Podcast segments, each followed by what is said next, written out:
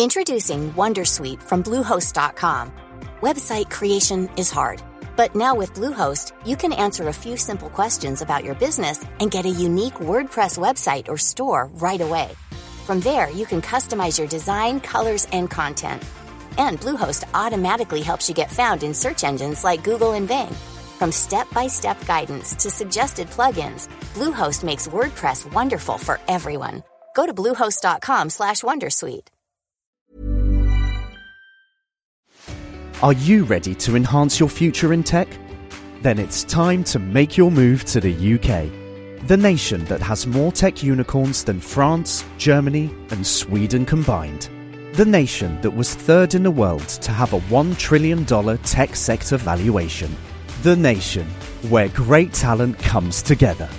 Visit gov.uk forward slash great talent to see how you can work, live, and move to the UK. Hey folks, it's free preview week on DTNS. That means that you're getting everything the patrons get. So be prepared for the expanded shows, bonus episodes, and more. If you like what you hear, become a patron to keep it coming at patreon.com slash DTNS. Gosh, coming in for the win, Niki Ackerman. Good day, Internet. Good day, Internet. Good day, Internet. Good day, Internet. Everybody having a good day here.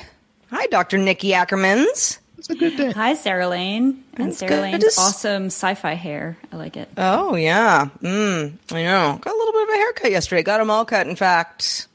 Uh, some more than others. So, yeah. It's kind of, I would- I would say it's a fun summer cut, but I don't know. It'll be a fun winter cut. Whatever. Anyway, uh, the show is not actually about haircuts, uh, but it is about technology, and we're all here, so let's get into it. What do y'all say? Let's do it. I'm ready. Okay. All right. Ah. I will I will count myself in. In three, two. This 10th year of Daily Tech News Show is made possible by its listeners. That's you. Thanks to all of you, including Carmine Daly, Vince Power, Rodrigo Smith Sabata, and new patrons William and Victor. Welcome, William and Victor. On this episode of DTNS, Apple and Epic Still going at it. Raspberry Pi 5 is here, and Dr. Niki is going to explain how lab embryos are more evolved than ever.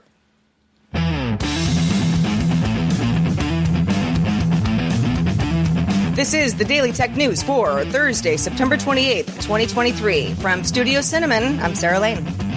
From Columbus, Ohio, I'm Robb Dunewood. And from all the way down in South Alabama, I'm Dr. Niki Ackermans. And I'm the show's producer, Roger Chang. Uh, before the show, we got word that CEO of Sony Active uh, Interactive Entertainment, Jim Ryan, announced he's retiring in March of next year after almost 30 years with the company. Hiroki Totoki, who is president and chief financial officer of parent Sony Group Corp, will become interim CEO of the games business once Ryan departs while they find a new CEO. All right, let's start with the quick hits. Yesterday, we passed along a report from the information that OpenAI CEO Sam Altman was working with former Apple designer Jony Ive to build a hardware device. Today, the Financial Times sources say OpenAI is in advanced talks with Ive and SoftBank's Ma- Masayoshi Son to launch a consumer device described by some as the iPhone of artificial intelligence. The hope, reportedly, is to create a more natural and intuitive user experience for interacting with AI. After nearly two years in beta, Photoshop, the web service, a simplified online version of the company's desktop photo editing app, is now available to all. Photoshop on the web offers commonly used tools like Generative Fill and Generative Expand, powered by Adobe's Firefly Generative AI model, but with a redesigned layout designed to give new users a more streamlined experience. Apple launched a new iPhone wallet beta feature for UK users, which lets them see their current account balance, recent deposits, and payments and balances after using Apple Pay. The new features use the UK's open banking API and follow Apple's acquisition of a company called Credit Kudo that uses open banking to give users a snapshot of their financial health and credit score. Banks including Barclays, HSBC, Lloyds, RBS, Monzo, and Starling are all on board, and this integration is rolling out first as part of the upcoming iOS 17.1 developer beta. OpenAI said in a post on X that it has expanded the data ChatGPT can access beyond its September 2021 cutoff and can now surf the web. In OpenAI's own words, browsing is available to Plus and Enterprise users today and will expand it to all users soon. To enable, choose Browse with Bing in the selector under GPT-4. This latest web browsing feature will let websites control how ChatGPT can interact with them. Disney Plus is now alerting Canadian subscribers that beginning November 1st, it's going to start restricting password sharing in Canada. The announcement came in an email sent to Canadian subscribers, but the company didn't elaborate how in, in fact plans to enforce the policy.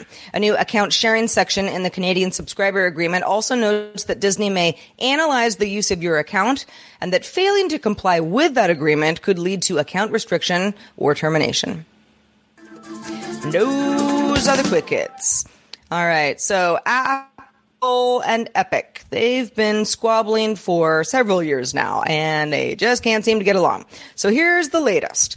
Apple has asked the Supreme Court, U.S. Supreme Court, to review a judge's ruling from two years ago that deemed developers should be able to direct users to alternative payment method, methods other than Apple's own App Store. That's where Apple takes a 30% cut of all sales of digital goods and services. Now, Epic, maker of Fortnite, among other games, doesn't think it should pay that fee, was very vocal about that. That's what it is fighting with Apple over. This follows Wednesday's news of Epic initially also asking the same Supreme Court to weigh in on the ongoing dispute.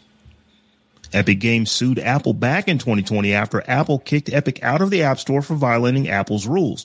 Initial rulings and appeals on the suit have mostly favored Apple, but a federal judge did rule that Apple violated California's unfair competition law by restricting developers from telling consumers about alternative payment options.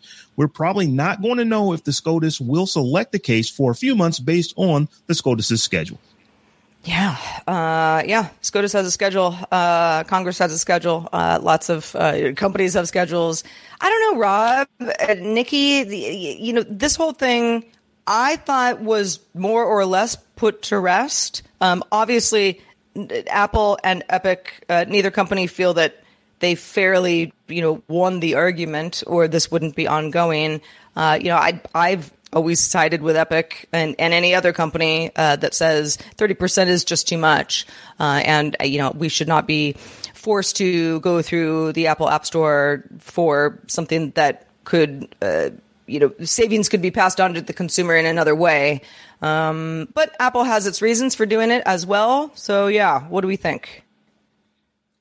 You know, I, I think that Epic, um, you know, I, I personally agree with why Epic is doing this, but you know, as we as we said in the read, they they basically have failed most often when when they go up against Apple and, and it gets to court. So I, am just kind of wondering at this point, what what is Epic's play? Are, are they hoping that public opinion ultimately is going to maybe sway what the court would say? I don't know if that is a great strategy. It's a strategy, and we'll just have to see if the if the Supreme Court even picks this case up. You know, in in perhaps related Epic News, CEO Tim Sweeney, uh, who has been very vocal about the Apple case, but also is representing Epic in general, also confirming reports that the company is laying off 830 employees, which is about 16% of its workforce. So not, you know, 50%, but still, it's, you know, you're nearing a thousand employees. It's a lot of layoffs. Sweeney said Epic will divest from indie music storefront Bandcamp, which, Bandcamp, rather, which Epic acquired last year. Uh, so yeah, that was a pretty recent acquisition. It also plans to spin off Super Awesome. Uh, Super Awesome makes safe online experiences for kids. Uh, perhaps pretty candidly, Sweeney said Epic is spending way more money than we earn. And I wonder, I don't think this is posturing. I, I think that Epic needs to cut some costs. Many companies do, and layoffs are a part of this. But I wonder how much of this will be used as leverage uh, in this ongoing Apple case. Uh, you know, by Epic saying, "Hey, you know, look at all these people that are out of work now. Apple forced our hand here." You know, I think Apple, or I should say Epic, they they may try that. I really think what is happening here is that Epic, like a lot of companies, they overdid stuff during the pandemic when people had enormous amounts of free time and were paying playing ridiculous amounts of Fortnite and other Epic games. Now that we're kind of back to normal, um, you know, people's time is shifted elsewhere. Therefore, Epic's revenues are going down. So I think that it's probably as much about that as if, you know, if anything. Mm-hmm. But if they think it'll work, hey, we have to lay these folks off because that 30% that, you know, we have to give to Apple every time somebody buys one of our apps or upgrades or does whatever. If they can use that and they think it's going to help their case, I wouldn't put it past them trying it. A friend of mine who works sure in. Oh, go ahead, Niki. Gonna, sorry, I was just going to say this is probably just going to keep dragging on forever. And the fact that there probably is going to be a government shutdown soon is going to make the, you know, the SCOTUS selection last even longer. So I don't think we'll friend be knowing mine, the answer anytime soon. Yeah, I know. I, I, I think I, I think I agree with you there, Niki. A friend of mine who works uh, not for Epic or Apple, um, but uh, works in the, the mobile gaming uh, industry. I asked her, "What do you what do you think about all this?" And she said, "You know, everyone keeps talking about Fortnite and how Fortnite is." you know, this is such a big part of the whole thing because Fortnite is so big. She said, you know, Fortnite's kind of long in the tooth at this point. Uh, Epic yeah. had, you know, tried out another game that did okay, but isn't isn't the kind of hit uh, that Fortnite was. And I haven't really heard anyone else talk about that. I'm not a Fortnite player, so I, I you know, I don't totally know how much that can be used as you know collateral in this situation. Uh, but it definitely seems to be brought up quite a bit. So let's talk about tiny little computers that don't cost a whole lot that are actually amazingly powerful for what you get. It's been about four long years since the release of the Raspberry Pi 4. And though there was some speculation that its successor wouldn't be available until later this year, if not next, the Raspberry Pi 5, along with its $60 starting price tag, is available for pre-order today and will be available for purchase by the end of next month lot of noticeable improvements made on this Raspberry Pi 5. I will talk specs now. Uh, it includes a 64-bit quad-core ARM Cortex A76 processor that runs at 2.4 gigahertz, allowing for a two to three times performance boost when compared to the Raspberry Pi 4. The device also comes with an 800 megahertz video core V2 graphics chip, two four-lane 1.5 gigabit per second MIPI MIPI transceivers that let you connect up to two cameras or displays, and a single lane PCI Express 2.0 interface offering support for high bandwidth peripherals. But you'll still need a separate adapter, such as an M.2 HAT. HAT stands for hardware attached to top for you to take advantage of that. The Raspberry Pi 5 also boasts dual 4K 60 HDMI outputs with support for HDR, a micro SD slot, two USB 3.0 ports, two USB 2.0 ports, gigabit ethernet, a 5 volt DC power connection via USB-C, and Bluetooth 5.0 with Bluetooth low energy. All right, Robb. I just uh, just the other day, my Mac Mini that I use right now uh, when I'm streaming for a variety of things has started to wheeze a bit. It's been wheezing at me. Um, you know, restart has not helped, and I'm thinking, all right, what's the next step? Could something like the Raspberry Pi Five be my streaming machine for sixty dollars? Um, it it it absolutely could be. That, that is a thing that a lot of people set them up. They set them up as media players, and the fact that this thing is now supporting H, it's, it's got HDR, you know, HDR support at 4K. Yeah, it, it, it could do it. So it, I'd like to see it. I'd like to see that actually running on, you know, powering someone's giant television or a monitor, but it could actually mm-hmm. do that. One of the things I, you know, I, I did own a Raspberry Pi. I believe it was like the, the second edition, probably, I don't know, seven, eight years ago. And I just got it to tinker around with it and play with it. But a really cool thing that actually someone I know does is they build actual arcade games. They build the full cabinet. You know, they, they do woodworking. They've turned the garage into a wood shop and they actually build the cabinets to hold, uh, you know, a Raspberry Pi a you know a, a, monitor and then the keyboard control or I should say that you know the controllers uh, you know for the you know for for the games. And then they load up literally hundreds if not thousands of games to that Raspberry Pi and play it. And when and when you're you're down in the basement playing on these games it really feels like you're playing on an actual full arcade style game and like this person, I know that, they, that they've done is they've turned this into a little bit of a side business. You know, during the summer months, you know, he's a school teacher, teaches wood shop at school. But, mm-hmm. you know, during the summer months when he is off, he builds probably 10 or 15 of these things and they sell anywhere from like 1500 to three grand, depending on how good they look and all the stuff that they put in them. So that's wow. one area where I know Raspberry Pis, uh, you know, you know, swim, you know, swimmingly well, I should say. They, they are really good for emulating arcade games. Yeah, overall. Niki, have you have you played around with a Raspberry Pi? You know, I've had my eye on one for a little bit just to try out one of those like I don't know what they call them. They like electronics maker sets to kind of learn how to do electronics. And 60 mm-hmm. bucks is not a lot. So this might be going on my Christmas list. Um, and I'm sure the uptick in specs is more, a little bit more on the nerd side. But I mean, it looks like you can do a lot with this. So I might, I might get one. We'll see. Yeah. I mean, a fun tinkering project. We could all have like a right? pie off. It's like Legos, but we come upgraded. up with. Yeah, and like these things are ridiculously inexpensive for what you yeah. get now. Like I said, this this is not a you know you, are not going to say I have a Mac you know Book Air. Can I replace my MacBook Air with a Raspberry Pi? Probably not. But for you know, you're not going to be able to do that. But for just the power that you're getting in this device for 60 bucks or for for 80 bucks if you were to go with the 8 gigabyte version of it, it's it's it's pretty amazing. Um, for for tinkerers, for folks who are just you know trying to learn more about computing, play around. Maybe you want to learn um, you know some alternate uh, you know you know programming languages, or just just really play around with something and tinker around, and not worry about destroying your two thousand dollar laptop. Uh, this is really cool to play on. Well, if you have a thought of what we should all do with our upcoming Raspberry Pi 5s or anything that we talk about on the show or something that we might talk about on a future show, we would like you to tell us about that. And one way to do it is to email us feedback at dailytechnewsshow.com.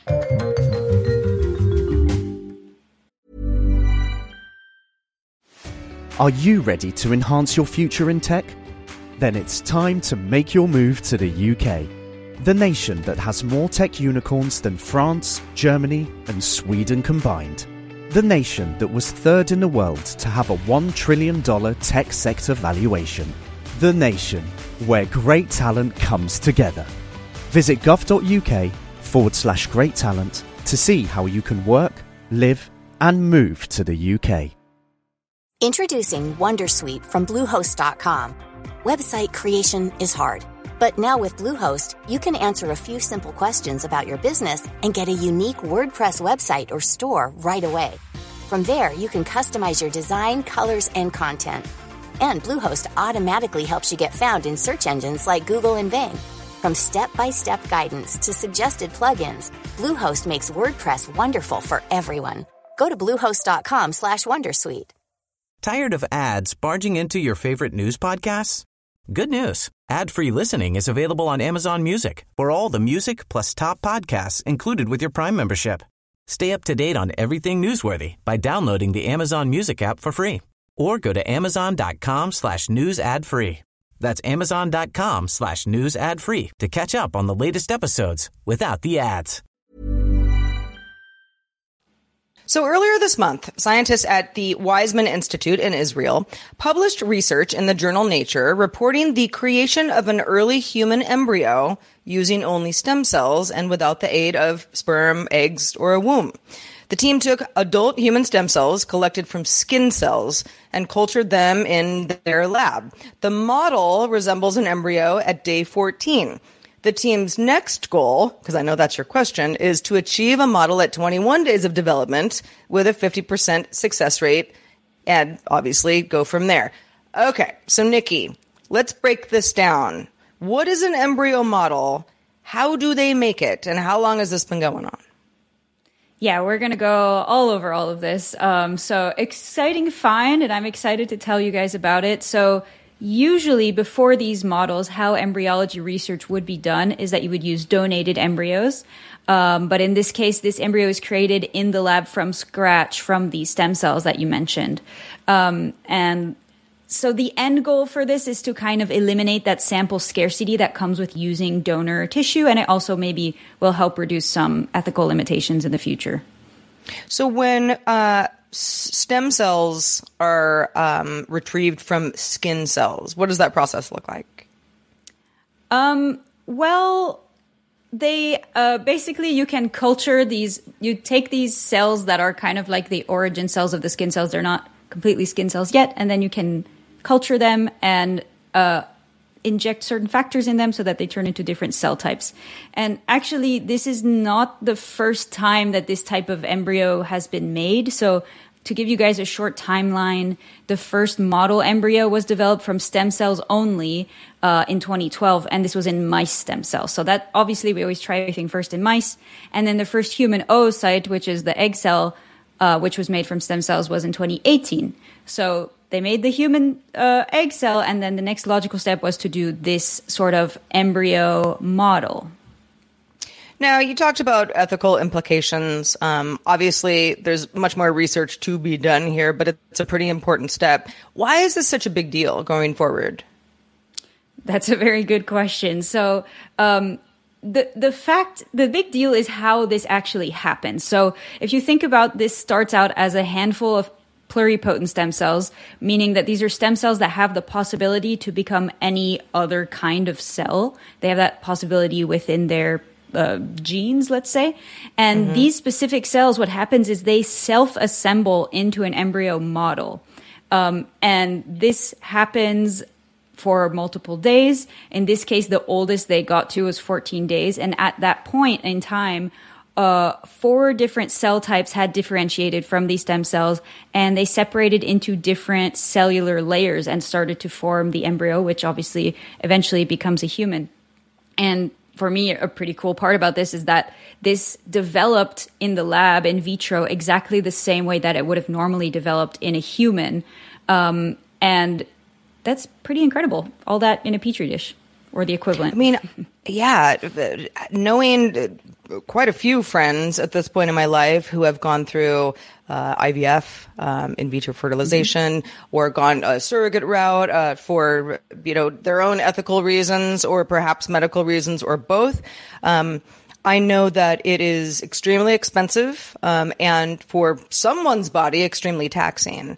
Uh, yeah. Does this I, is the hope here that that we're going to bypass some of the the current uh, solutions that we have to you know everything that that goes beyond just how people make babies normally? Yeah, and and like we mentioned in the beginning, this right now has a very low success rate. I think the success for this one is about 1% based on how mm. these cells work. Um, it's a really complicated recipe, and their goal is to learn more about things like IVF and also things just about how embryos develop because one of the reasons we need IVF is because we have sometimes faulty embryos, but we don't really know why because they're hard to study.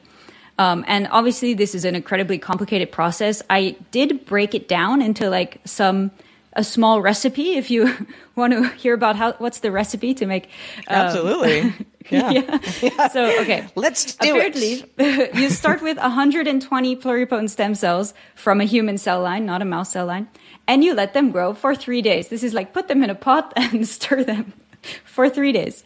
Um, and you continue this culture in something that's called an orbital shaker. Literally, it's just shaking it around so that it doesn't get stuck to the bottom of the uh, petri dish, and uh, you use a cell culture media. This is just a liquid that has all the things that you need for cells to grow.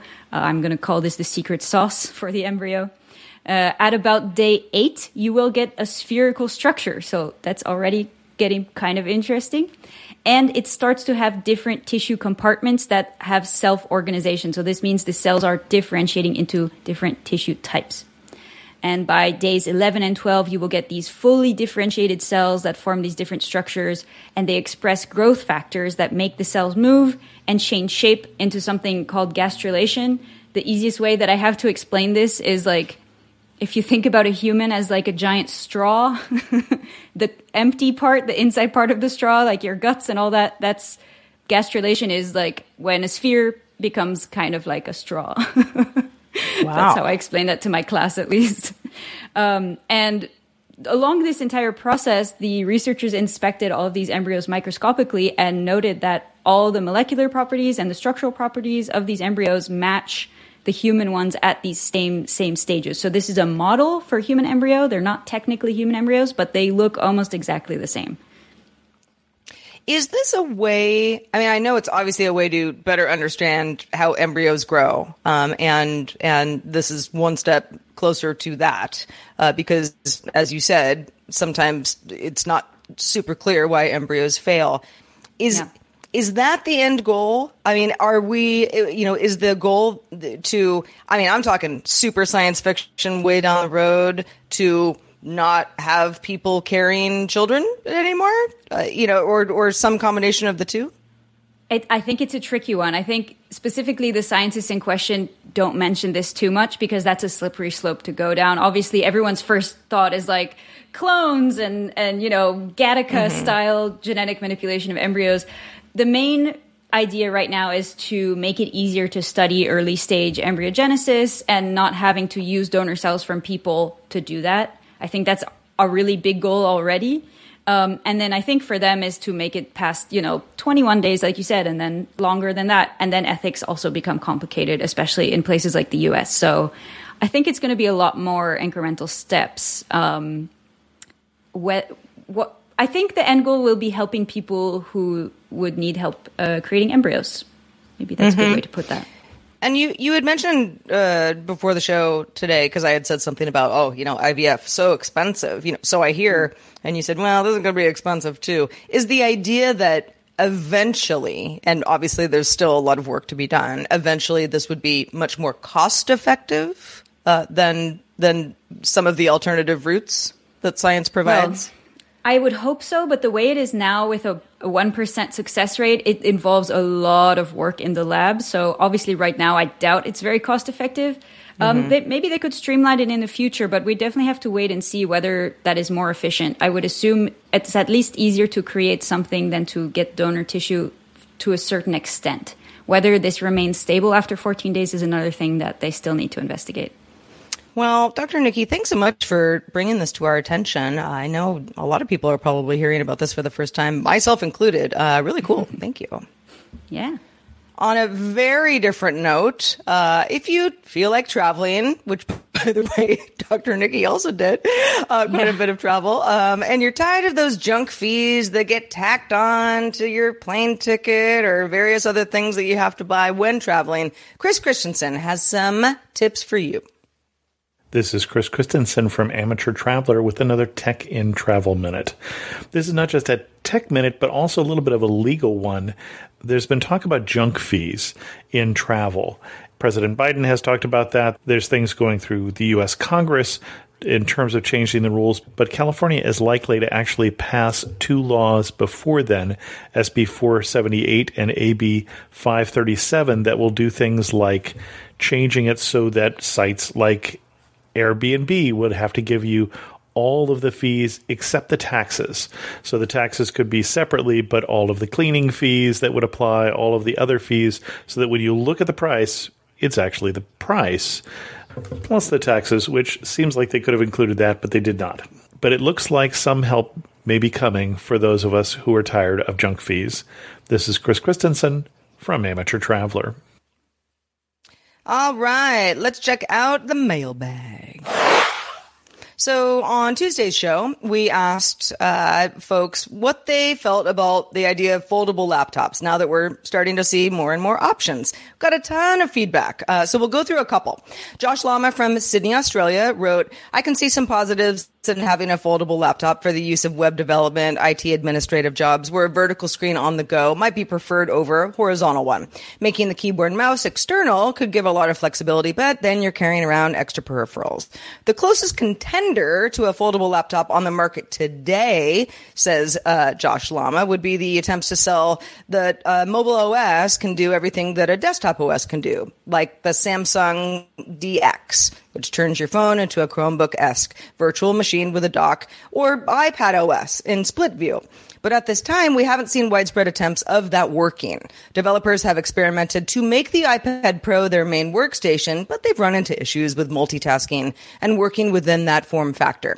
DeX hasn't gotten a whole heap of attention since its launch back in 2017. There's just something about the laptop form factor that makes it work. That being said, I cannot justify the $4,000 asking price. Andrew from Melbourne, also in Australia, thanks to the Aussies today, uh, says working in tech, I like using machines with large screen real estate while also being portable. If they have a high viewing position, that's even better. I currently use a GPD WinMax 2 with a portable 16 inch external monitor when I'm on the go. But having a foldable portable external monitor that could be powered and receive signal using USB C, displaying up to 30 inches, would be ideal. It could fit in the backpack while folded. I'd have a beast that could be taken out when I need to do some real work or play a few games away from home. And Benjamin from Boone, Iowa wrote, I am a mechanical keyboard enthusiast. I would love a foldable laptop that I could use without a built-in keyboard and plug my mechanical keyboard in instead, provided there is more than one USB port. It would be a useful item. The price is way out of my price range right now, but it is a promising technology and I may buy one when the prices come down in future years. Robb, I know you weren't with us on the show, but I'm going to guess that you have thoughts on the idea of a foldable laptop. We're obviously getting used to foldable phones. Um, so you know, I was, am d- a user of Samsung DeX. I use uh-huh. it fairly regularly, uh, you know, from my phone. So not at four grand, but if if there was a a, a nice portable folding, uh, you know, you know, device of folding, you know, a foldable laptop that I could, uh, you know, use with DeX, I'd do it. I, you know, I, I, would try. I try to use it now with uh, like portable monitors and stuff like that. But um, you know, it, it is something that I would at least you know give a shot to. I also you know um, I, have got a you know a mechanical keyboard here as well. I am a, a, huge fan of them. I like building them. And i have a laptop that basically is a desktop but if if there was one that came that was just a giant monitor without the keyboard i know i would have my you know my my mechanical keyboard plugged into it because I got my mechanical keyboard plugged into the one that has a perfectly fine keyboard on it as we speak. There you have it. Uh, Niki, what are your thoughts? Foldable laptop, yeah or nay? I'm unsure because right now I'm I'm talking from one of those laptops that has like the touchscreen and the screen folds all the way around to the back. And I thought that was really cool when I bought it, and I literally never ever used that feature. If anything, I accidentally like touch my screen and screw something up. So maybe could be a little bit of a, a you know, a, like a fancy feature, but it seems like some people have specific use cases for it. I, I kind of see what Robb's saying is like a modular piece that is kind of cool. Um, yeah, I don't know if it'll be enough to be marketable to everyone, so it might just stay expensive. Well, when uh, when you're not using uh, your uh, laptop that does cool things uh, like turn itself on its head, uh, let folks know, Niki, where they can keep up with all that you do. Yeah, of course. So it's easy. It's my name everywhere. It's uh, NicoleAckermans.com on my website, Nicole Ackermans at Blue Sky, and Ackermans Nicole. I always want to call it Blue Ski, but it's Blue Sky. That's where the scientists are um, having their exodus right now from uh, Twitter slash X. Really, Blue Sky is kind of the scientist. That's the that's the social network that it. the scientists uh, have chosen. Yeah, I think so. so. Some of you, anyway, your friends. well, we're so glad to have you uh, on the show today. Niki was traveling recently, so we hope to see you early and often uh, after today. I hope so too. So, folks, it's free preview week. All this week, we're giving everyone access to Good Day Internet Extended Show. Stick around for GDI as we discuss what your Zoom background or any video chat background for that matter says about you. Oh gosh. I don't want to know. Uh, but uh, I do want all of you to know that you can catch the show live because we record it live Monday through Friday at 4 p.m. Eastern, 2000 UTC. We're always on demand, but we'd love to have you join us live if you can. Find out more at dailytechnewsshow.com slash live. We're back tomorrow with Tristan Jutra joining us. Talk to you then.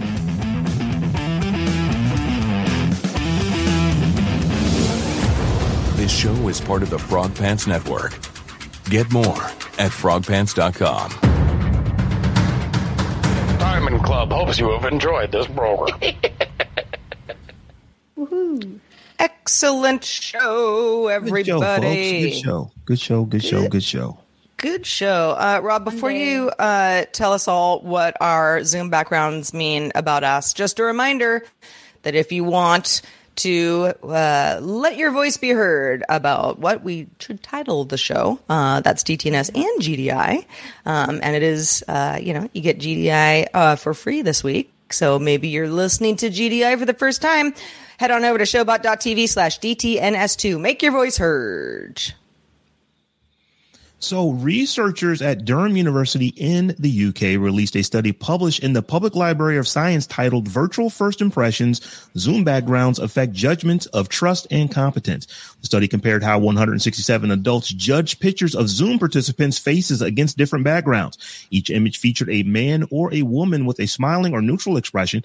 The backgrounds tested were blurred living space, house plants, a bookcase, an empty wall, and a novelty image of a walrus. The faces placed against the houseplant or bookcase background were judged the most competent and trustworthy, and faces over the novelty picture or living space were judged the least competent or trustworthy. The study also noted more research is necessary to confirm these findings and to see if they apply across cultural contexts. All the participant faces were of white individuals. No surprise there. Mm-hmm. Yeah, I mean, I, I don't know if I'm the only one who follows uh, Rate My Skype Room. This is a Twitter account or an X account. Um, this is it's for all sorts of backgrounds, but this was a very popular account that was launched in the pandemic when all of a sudden you're like, oh wow, I get to see everybody's office or kitchen or wherever they might, you know, have like haphazardly set up uh, their you know background. We're all pretty used to this doing remote uh, video work, but a lot of people were just doing this regularly for the first time um, and thinking about lighting and ring lights and you know all that good stuff. And I I have to say I I'm so used to so many different kinds of backgrounds that I try not to let that hopefully influence my feeling about the person sitting in front of it. But there is something to it. There is definitely a what does this say about you? The way that I don't know, the car you drive, the shoes you wear might say the same. Yeah, my first thought was like if I'm interviewing someone on Zoom and like they're in a basement and it's like dark and there's like I don't know, I would be like, "What are you doing?" Yeah, or or like you don't do this very often, right? yeah, that like kind this of is not professional. But it depends on the context. Like an interview versus like you know a, a podcast or something. It's not at all the same context. So totally, yeah. I also walrus think was pretty cool. That's a good point. I like the walrus. Well, it, but it was like it was the if you see the photo, it's centered behind the Yeah. person. You kind of want the You need to do like to- I did, and I had a herd of sheep in my background in my Zooms during the pandemic. there you go. Full All right, background. that's kind of fun. Yeah, I, I wonder if there's any variances of before pandemic and after pandemic. Because point. I would have to imagine that during the pandemic, people just got used to, you know, there may be a, a loose child that runs through the background, dogs, pets, you know, uh, you know, neighbors coming up and looking at the window while you literally are on your interview. Um, and they're, they're at the window like this looking in, um, and you're looking at them as they're looking at you. That kind of stuff just became commonplace. So I wonder if, uh, you know, you know, the numbers have kind of evened out across everything. But what I found interesting is that it said that a blurred background of your space actually people trust you less with that. Um, I- that, that's kind of Because they, they Like, want to know what you're hiding. Yeah, you're Yeah. hiding something. Yeah, I also Yeah. think it's because of that particular thing. Is people use that built-in uh, function for that, and then it's never clean around the edges, so it does yeah, really it look clips like out and stuff. it gives the impression. And this is different than having a slightly out of focus background because you got a super swank, you know, uh, uh, webcam, or you're using a DSLR for for a webcam. In that it just looks like you didn't bother to clean up, and this is the fastest way to make sure that people didn't see that. I mean, okay, so I'm using this is uh, Streamyard's uh, this is Streamyard's built-in blur background. I've never used this before, so I know it looks kind of weird. Uh, but uh, I I feel like I look like I'm on a roller coaster or perhaps merry-go-round and your type and thing. your right Your right side of your out. head is missing, Yeah. like it's been cut off. Yeah, we can't see. We yeah. Well, I lost it. I'm going too fast. Uh, but yeah, no, I, I, I get why it's used. I don't know. This particular blur is a little bit strange. I've, I've never done this before. We're doing it on the fly, but yeah, I guess. I don't, It's- it's seen this as doesn't the bother me when I see it, it with other people, but I always sort of assume that they they either have something written on a whiteboard that is you know company secrets type thing, or Clean up. they have a messy house. It's it feels And I don't more care like about either latter. of those things, but mm-hmm. that's Well- usually what I think. I think what's implied in that, and I, it's not that I agree with it. What's implied with that is the person is lazy or couldn't get their act together enough to, Uh-huh. right. to get everything. it's the together. easy way out type thing. Ex- And I think it feeds therefore, into our like subconscious of like, you know, we see someone, we judge them instantly because that's how our like monkey Well, brain works. Watch watch any cable news network when they bring in pundits to talk about whether it's like the conflict in Ukraine or political issues like the political campaigning or financial issues. You'll notice that the people they talk to that they Skype in or whatever uh, from their homes, they always try to have like a bookcase of books or something, so they look and the books that they wrote too. Right. yeah. but but somehow it feels like they're more learned or perhaps more accomplished uh, uh, education wise, and therefore have a greater their their, their I am a person who weight. reads. Yeah, it's Well, you like know, when I- you That are see someone long. with glasses Yeah. and you think that they're smarter because they have glasses. It's Hey, just a I, I subconscious. I, I, that's true. I mean, I mean, So back Roger during the has always pandemic- looked very, very smart, and Rob as well.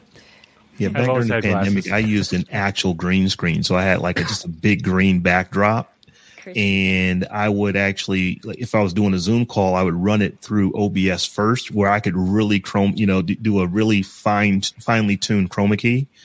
So you sometimes couldn't tell where I was. Um, it's like, dude, are you outside right now? Because like I literally would have like a video playing, you know, like a like a 15 or 20 minute video on a loop playing, which you could see people walking, uh, you know, in the background and stuff like that. And what I would always get, man, your microphone is ridiculous. I can't hear any of the background noise. And you know, I would say, you know, that you know, that's just a video back there. And they're like, what? So it would be when I would actually stand up and then go walk back. Um, or I have a, I I had like a, like a, a green t-shirt and I would take the t-shirt and put it over my head and my face would disappear type stuff. But people aren't generally doing that level of production. So, you know, it, it But when saddens you me do that, that, it you know, elevates it. yeah, it, it saddens me that people would actually think less of you if you weren't going out and running a whole nother piece of software just to make yourself look better in a green scheme. and I think it's interesting that I mean we're, we're very visual creatures. We it's just why we have so many facial expressions to display our discontent. um, but like for example, if you had a bookcase and you were on some sort of uh, uh, roundtable about uh, uh, you know vegan issues and all your books are about the joy of barbecuing and you know stuff it, it, it would send the wrong signal and i think what people are trying to do is what they do in real life situations is they want to cultivate uh, a, a set of expectations or at least uh, a, a non a non vocal uh, signpost that I'm I'm I'm in law enforcement. Can't you see all these badges and all these other things behind me that indicate that I'm a am in law Mm-hmm. Yeah. enforcement or I'm a lawyer? My diploma's Look at on all the these wall. yeah, Yeah. like look at all these degrees I got from these great you know, universities. That's how you know I'm a good lawyer. Um, You know, doctors do the same thing, and it's you know, I mean, if you go to a mechanic, you don't care because they have the car in the lift, and it's like, well, as long as you, you know, get my car working by the end of the week, you know, it doesn't. You don't matter. I think we're probably also- on the wall. Diplomas on walls, or I don't. I wish I knew where mine was. I didn't throw it out. My I diploma is European. is. It, doesn't have any gold on it. I it's very. It looks It's like actually- printer paper. It's, it's a cool diploma, you know. not Not, a lot of bells and whistles, just the facts. Oh, uh, um, American diplomas aren't framed. You got to frame it I think yourself. I have it in my drawer. I should have. Oh yeah, it no, I myself. I framed it. I was I, it used to be on my wall for many years. Um, then I don't know. I was like, mm, no one cares. I It's used- a very I almost- American thing. Yeah. I almost framed my uh, Kentucky Colonel uh, little thing. Remember when that guy? Maybe maybe it was before you started, but he he got everyone on screensavers. Like he signed them up to be like uh, official Kentucky con- Colonels, which is like basically an honorary uh, uh, signifier from the state of Kentucky. and they, What can you can you vote on things? Can you do anything nothing. with this? It's nothing. No. It's it's what Colonel Sanders was.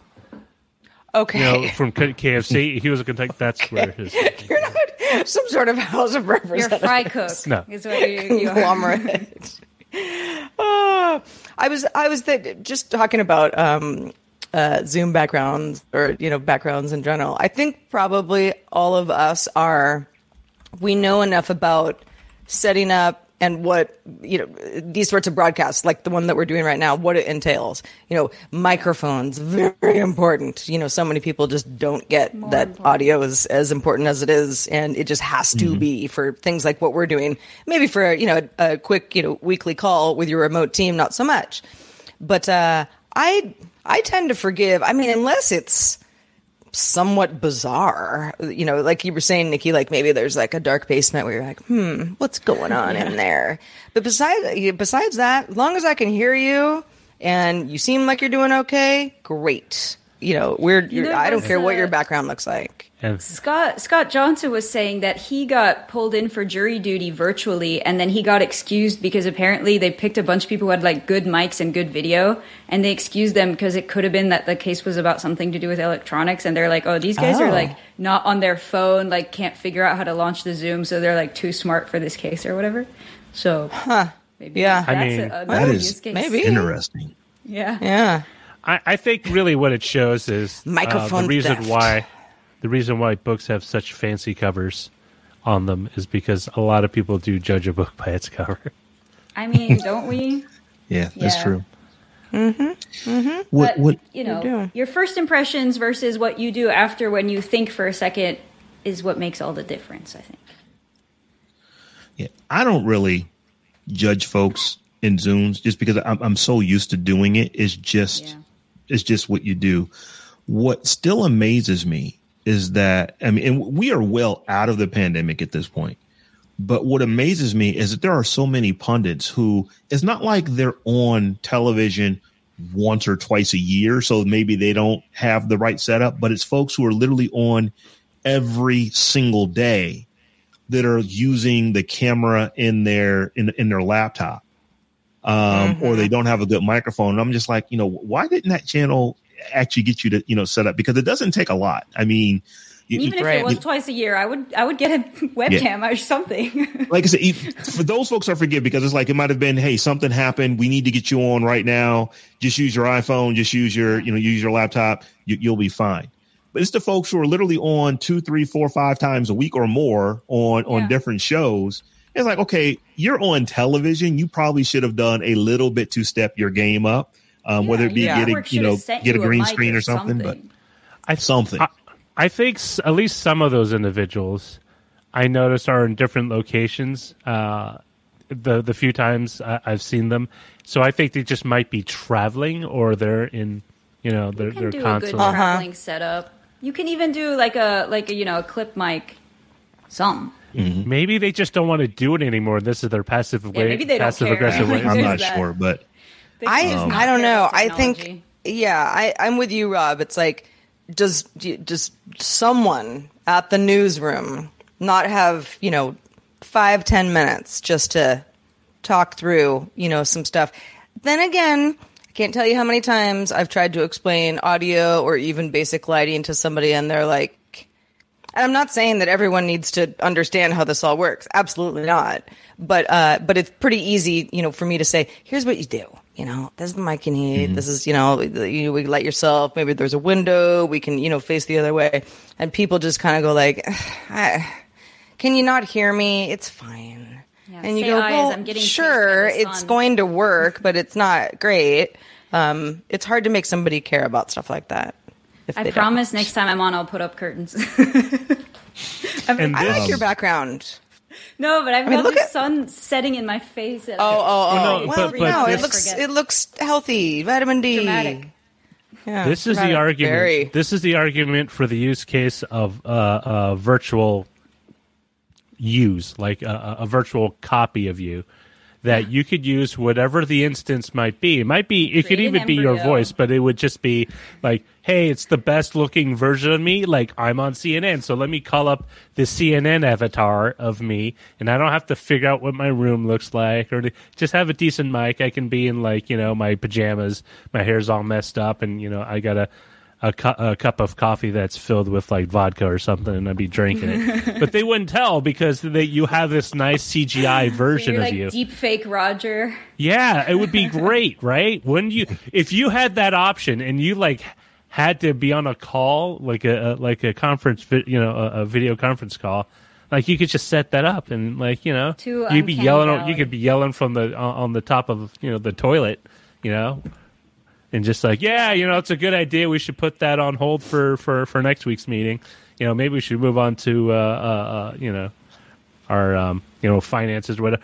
I mean, I mean, I think that's where those things will go because Maybe. I I believe there will be a feature that will that will be integrated into uh, video conference uh, web tools like StreamYard and Zoom that will automatically just virtually insert or remove things for you, so you don't have to do anything. You press a button and it makes it look nice. I did see that Zoom now uses an AI feature to track your conversations and then sends you a like summary of it after by email. Um, You talked a lot about barbecue today. Have you thought about ordering some barbecue from the local barbecue store? I don't know. It's it's weird. I think I think a lot of it is um, we've we've trained over the decades, perhaps centuries, that certain appearances carry more weight uh, in terms of authority uh, than others. or even identifying your your like safe group. Like you know, I'm thinking like caveman thought like stranger is bad, and like that's why we have prejudices. It's because like it's a hardwired safety mechanism. Not that you know now we're smart enough to be over it. Well, some people are, but I mean, the idea is to recognize when when that when, when that uh, when that prejudice that filter kicks in, uh, Yeah. and why you're reacting in the way you do, right? Like it, Yeah, it's weird because a lot of it is is sort of instinctual when you see a big, large animal with sharp teeth, kind of making loud, rumbling noises. You generally like, yeah, maybe I shouldn't be in its space and I should back up a little bit. Um, but a lot of the stuff when it comes to just social interactions are are taught behavior, right? Not directly, but like you just learn through you learn through other true. people's interactions, right? Like societal expectation. I, I remember we had this discussion in uh, in, in, in my university at SF State uh, when we were talking about like the whole uh, uh, the whole ki- kind of uh, um, stereotype that Asians are bad drivers, and I and there were two students, myself and another Asian student. We brought up. Um, she said, "Yeah, we're really bad drivers," and I said, "I think it's because it's cultural, right? Because driving wasn't a thing in Asia until like like personal automobile ownership wasn't a thing until the late to mid 60s, right? For a lot of the population, only people had cars were well off. Um, and so in the US, for example, you have so many cues of what's considered good and bad driving. Not just from your parents or your relatives, from movies, TV shows, right?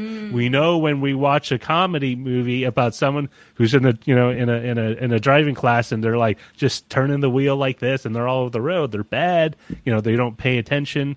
We have all these cues, but if a society doesn't build those up, uh, or have those, you don't learn it in the same way. Which is why I'm glad that they added, like some of these could just be cultural cues. Like, okay, I grew up in a society where bookshelves, bookcases were a signifier of authority. In a different society, it might be something else.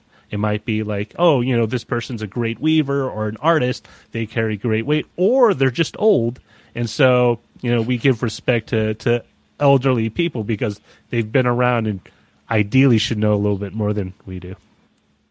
Ideally. I mean, Sarah, you're having way too much fun with those filters. yeah, you have uh, is You get it that's now? a I don't. scat, This is. or no, I don't know wh- whose car this is. This is something That's I a found on my Dodge. That's, computer. that's either a Dodge or a Plymouth. Is it- uh, Very- uh, This is not a car I've seen in real life. I don't know where this is. oh, I've I seen was it. my like, friend. Had, I I wrote tree, and this image came up on. my yeah, don't you see the system. tree on this on the side of it? Yeah, I guess I somehow saved it for some weird reason in the year 2020. That's what the file board. says. Um, Although it's, cool car. I don't know. It's eh, it it has was the mine. vinyl top though. If they went with the straight, I mean, hardtop, it's a purple. I don't know what. It's a. Dodge Swinger or a, a Plymouth see? or pl- All right. or a Dodge Dart. I'm also. Um, I've been told that I'm a extremely bad driver. don't know what that says about me. Um, I, think am the kind of a bad societal driver. thing also about driving. I was thinking about that because it also people say all the time that women are bad drivers, and I this happened to me where like I have a brother and he's apparently a better driver than me, but also my dad took him driving when he was 14, but didn't ask me to go driving when I was 14 because like boys do car things and like yeah, no wonder women are worse drivers because they don't get introduced to driving earlier. Like you're doing this yourself. Yeah. I mean, my dad was definitely taking me driving at age 14 because I had to learn stick. Um, but, eh, you know, then I, I still know how to drive manual shift. So, I mean, it worked. I don't know why I'm a bad driver. I don't know if it's because of a woman or what. I mean, and also what people consider to be bad driving is a little different. I noticed that people. Well, exactly. I've the- I've had I've had Coast- passengers, often male, who say, mm, "You're not a good driver." So I'm I mean, there's a phrase when when I was driving up from New Jersey up to uh, uh, Massachusetts. When you cross like the three the three states in the three state area, you'll notice specific license plates have certain driving behaviors that are very distinct from the Yeah. neighboring state, and uh, you know there, there's a reason why Massachusetts drivers have the nickname they do.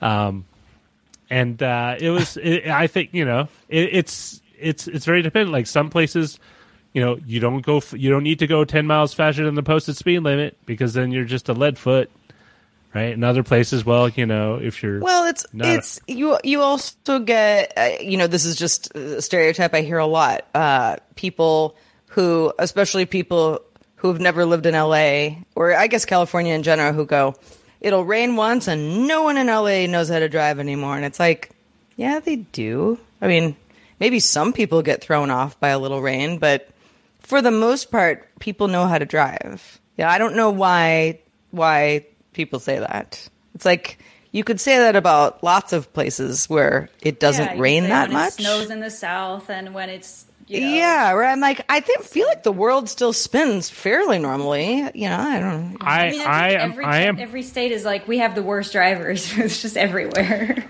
When Right, yeah. automated driving when automated cars become the majority of vehicle personal vehicles on the road i think it's going to boil down to well people in that state set their car to drive like this but here in our state we set it to be like this I just want it to be Uh-huh. all trains, then we wouldn't have any of these problems. Team train. ah, You know what? Know. I'm with you on train that. people Yeah. Let's let's make some underground uh, point A's to point B and get her done. Overground. I want to see the views. Are you kidding me? I Or want to go that. across America, see the Rockies. It would be incredible. you can you just get on the train it Yeah. just takes If a little you've bit got, longer Like four It's just extra the one weeks to sit Amtrak that's like around. really expensive and hard to book. i mean you never looked said into about it. time you just said trains quickly. I want a bullet train. I want the Shin- oh oh miss American. miss leadfoot here with the lead train leadfoot train lead train. So I recently watched it's my dad's fault. Yeah. I recently watched the uh, movie uh, iRobot again, and I remember the part where uh, Will Smith was on the motorcycle, and I can't remember the the actress's name, but she said, "Isn't this dangerous? It has gas." Um, you know, like a combustible liquid in you know in the tank, and I wonder how far we are away from that to where you know is it is it 20 years from now when there'll be you know younger people who have never known anything but EVs. You actually used to drive around with like gasoline in the tank, just like right in the back of the car, where if you got hit, it could you know, you know, Oh, your, your whole car could blow up. And it's like clearly that doesn't generally happen. They've designed it so that that does not happen. Is you know you know is as, as often as we can make it not happen. But I just wonder how close we are to that, to where people just don't even comprehend how we used to drive with gas or how we used to actually drive and not let the cars just do it for us. It's probably because gas is so expensive, but I, I every time I'm filling up my own gas tank, uh, you know, I have to do regularly. Um, I, I think like when, at what point will this all seem like a crazy thing that the old people used to do? You know, yeah, and there'd be one on every corner, sometimes four on each corner. Yeah. No. You know, you just No, pick what- one, and then you sit there for a minute, and you fill up your car, or you can't drive. I'm pretty sure my if my kids have kids, uh, grandkids will be of the generations like you actually drove yourself. What were you crazy? Like we're fine with people, other people, or autopilots flying the plane we sit in because we generally know statistically it's pretty safe. But you're risking your load life in your own hands with other people who are doing the same thing, and you just And you managed to. Ah. While doing that. Wait, and then you Yeah. operated an like handheld electronic device, splitting your attention away from both uh, navigating the vehicle. as yeah, well like almost like hand- like the era before outside of your seatbelts were law. Like what? So people would just like choose not to sometimes. Yeah, I- yeah. I My remember as grandfather a wanted kid. to be thrown clear. I, I was. I was dancing around in the backseat of my parents' car when I was a kid. It's like, yeah, you could. I was in the back of the I don't know pickup that. And and told to Oh, yeah. hold on. Hold on. I mean, nothing Sarah. bad ever People happened, but it was like I wasn't like strapped down or anything. I was just just kind of, you know. People still My dad would say, now, "Don't stand up or anything. Yeah. That's dangerous." By the way. Oh I yeah, don't think no. we're 20 years out though. I think we're like maybe 40 because like I know the government's like incentivizing EVs and all that, but like by the time it has to be so that poor people can afford it, and then it'll be everybody. Well, But I honestly think there will be a a, a, a paradigm. I love this word, paradigm shift, Paradigm in the way we use and we use vehicles where it will be more of a you just buy the time, you, like car sharing, except they're you know instead of owning the the the actual train car, you just like, well. It would be more of a subscription model. You pay for a month, and you get, and you don't have. And this is a great thing: you wouldn't have to settle on one model. You would just get whatever suits you. It's like, oh, I'm moving, so I need a pickup or a van. Oh, I just need to go to the store. I'm going on vacation. Give me, you know, a drop top two That seater. doesn't incentivize people to buy more cars. I think. Well, that's the uh, whole idea is that people that. wouldn't buy yeah. the car; they would subscribe the to car a service. manufacturers would be pissed about that. No, no, because they would get in on it. They would be Well, the ones, you know. Well, and that's the whole idea. There would be a, uh, there would be a, there would have to be a top to bottom shift. But I mean, you know, there's a reason why you don't really see a lot of Econo boxes as a entry level model for a lot of uh, car makers, right? Ford dropped cars. I think Chevy will be uh, in a few years. Um, you know, Isuzu, a bunch of others have because the money's in all the SUVs and like you know the pickup trucks, and that's why they're all like forty, fifty thousand dollars. Um, but not everyone can afford that. I mean, I Cars can't. Are so gigantic. They're they're there to hold the big dreams that Americans have, or big dreams, or sob stories, depending. Um, A little both. But uh, eh, you know, you have big dreams that turn. you into got big sob dreams, or you got big woes. You need something to carry them home with. Yep, something like that. Good to yeah, big trunk in your car. I don't know. Uh, well, I think that just about does it for GDI today. Uh, Dr. Niki, it's so good to have you on the show. Always a pleasure. I love being here. well, we love having you. back next month. Yeah, absolutely.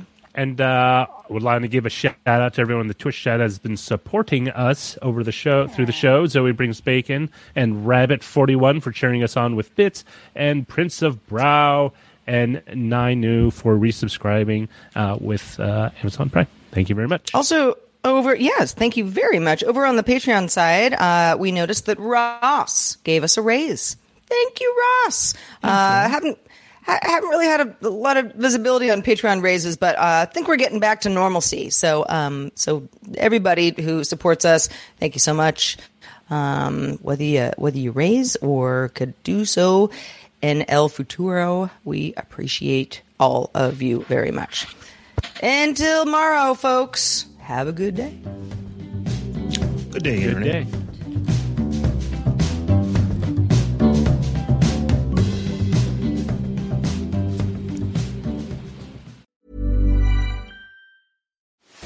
Are you ready to enhance your future in tech? Then it's time to make your move to the UK. The nation that has more tech unicorns than France, Germany, and Sweden combined. The nation that was third in the world to have a $1 trillion tech sector valuation. The nation where great talent comes together. Visit gov.uk forward slash great talent to see how you can work, live, and move to the UK. Tired of ads barging into your favorite news podcasts? Good news. Ad-free listening is available on Amazon Music for all the music plus top podcasts included with your Prime membership. Stay up to date on everything newsworthy by downloading the Amazon Music app for free or go to amazon.com slash news ad free. That's amazon.com slash news ad free to catch up on the latest episodes without the ads.